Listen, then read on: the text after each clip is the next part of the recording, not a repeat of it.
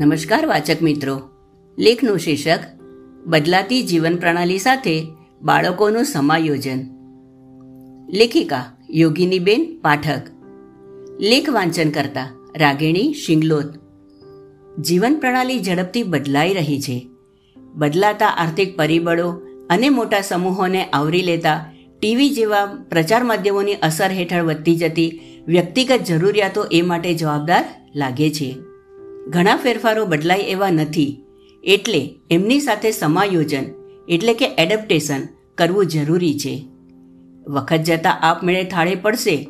એમ કહી શાહમુખ વૃત્તિમાં રાજવું હિતાવ નથી.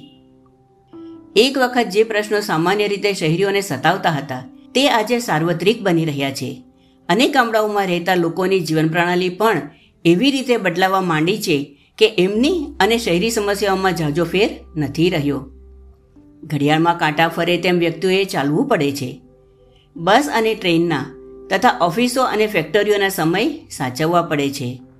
અને ડગલેને પગલે બિનસલામતી, ભય અને વધેલો અને વધી રહેલો યાંત્રિક વાહન વ્યવહાર આર્થિક ભેસ અને તે કારણે વધેલી ચોરી, લૂંટ અને વ્યાવસાયિક અસ્થિરતા હવા પાણી અને જમીનના પ્રદૂષણને કારણે વધેલા રોગો, નોકરી ધંધામાં પણ નવી રીતો અને નવા સાધનો સાથે મેળ પાડવાની જરૂરને કારણે અનુભવાતી માનસિક તાણ એટલે કે ટેન્શન, ઉપભોક્તાવાદ એટલે કે કન્ઝ્યુમરિઝમની અસર હેઠળ માની લીધેલી જરૂરિયાતો સંતોષવામાં પડતી આવક, ખેંચ આવા ઘણા કારણોને લીધે માણસ સવારના ઉઠે ત્યારથી શરૂ થતી ને સુવાના વખત સુધી કદાચ ઊંઘમાં, સ્વપ્નોમાં પણ સમસ્યાઓની હારમાળા ચાલતી રહે છે અને એની સામે જૂજવામાં માણસની મોટાભાગની શક્તિ વપરાઈ જાય છે. એલાર્મ વાગ્યું નહીં એટલે વખતસર ઉઠાયું નહીં. બસ અથવા ટ્રેન ચૂકી જવાનો સંભવ. સ્કૂટર બગડ્યું એટલે મોડા પડવાનો ભય. વીજળી, પાણી કે બળતણ ગેસનો પુરવઠો અટકવાથી ઊભી થતી મુશ્કેલીઓ. શોખ સાહેબી પોસવા લીધેલી ગજા બહારની લોનોના ભરણા. બાળકોની શાળા તરફથી આવતી રહેતી માંગણીઓ. આવી અનેક સમસ્યાઓ લોકો સામે ખડી થતી રહે છે. બદલાતી પરિસ્થિતિને કારણે બાળકો માટે પણ નવી નવી સમસ્યાઓ ઊભી થતી જ રહે છે. સ્વેચ્છા પ્રમાણે છૂટથી રમવાને બદલે બે અઢી વર્ષની નાની ઉંમરથી જ ઠરાવેલા ચોકઠા પ્રમાણે ઉઠવાનું, તૈયાર થવાનું, એટલે કે ઘણાને મતે જે મોટેભાગે અર્થ વિનાનું છે તે. ભણવાનું, યુનિફોર્મ પહેરવાનું, હોમવર્ક કરવાનું, રિક્ષાનો સમય સાચવવાનો, પરીક્ષા આપવાની, એવું કેટલુંય બાળકો માટે ફરજિયાત બની રહે છે. વિવિધ સમસ્યાઓ પરતે બાળકો શું વિચારે છે, એનો ખ્યાલ મેળવવા એક પ્રયોગ કર્યો. કિન્ડર ગાર્ટન એટલે કે બાલવાડી. ના બાળકો આગળ થોડી સમસ્યાઓ મૂકી અને સમસ્યા નિરાકરણ માટે બાળકો શું કરે એ જાણવા પ્રયત્ન કર્યો. સમસ્યાઓ. એક, ઘેર પહોંચો ત્યારે બારણે તાળું મારેલું છે. બે, શાળાએ જવા ચાલતા નીકળ્યા રસ્તામાં ચંપલ તૂટી ગયું. ત્રણ શાળાએ જવાનો વખત થઈ ગયો છે.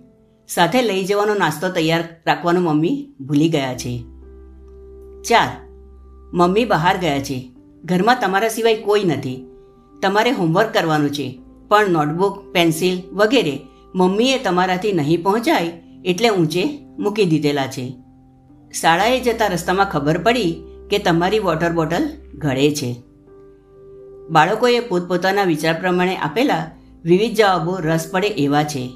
દાખલા તરીકે, પહેલી સમસ્યાના ઉકેલ માટે બાળકોએ આપેલા જવાબોમાં ભારે વૈવિધ્ય દેખાયું.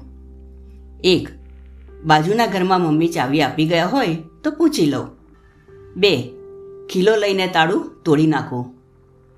ત્રણ, બહાર બેસી મમ્મીની રાહ જો ચાર રડું અણધારી પરિસ્થિતિમાં યોગ્ય પગલું લેવાની શક્તિ કેળવવા માટે બાળકોને સમસ્યા નિરાકરણનો મહાવરો કરાવવો જોઈએ. બદલાતી જીવન પ્રણાલીમાં સરળતાથી ગોઠવવા માટે, એની સાથે સમાયોજન કરવા માટે બાળકોને નાનપણથી જ માર્ગદર્શન આપવું હિતાવ લાગે છે. વળી મોટાઓએ પણ આ બાબતમાં અનુકરણ કરવા જેવા દાખલારૂપ એટલે કે મોડેલ બનવું જોઈએ. બાળકોના માર્ગદર્શનમાં ભાર મૂકવા જેવા મુદ્દાઓ સૂચવું છું. એક જે તે પરિસ્થિતિને આપણને અનુકૂળ થાય એ રીતે બદલાવાના પ્રયત્ન સાથે, એ પરિસ્થિતિ સાથે સફળ રીતે ગોઠવાઈ જવા, એની સાથે સમાયોજન કરવા એ પણ પ્રયત્ન કરવાની જરૂર. બે, માનસિક રીતે તાણમુક્ત એટલે કે રિલેક્સ રહેવાની કળા. ત્રણ, તાણમુક્ત રહીને સમસ્યાનું નિરાકરણ કરવાનું. બાળકો ઉપર વડીલોના વર્તનની અસર પડતી જ હોય છે.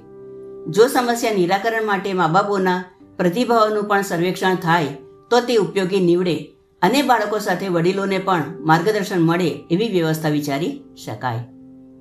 આ લેખમાં વર્ણવેલ બાળકો આગળ રજૂ થયેલી સમસ્યાઓ અને એવી બીજી સમસ્યાઓ પરત્વે બાળકોના અને મોટાઓના પ્રતિભાવ જોવા, કોઈ અન્વેષણ કે પ્રયોગો કરે તો પરિણામો અમને જણાવવા વિનંતી.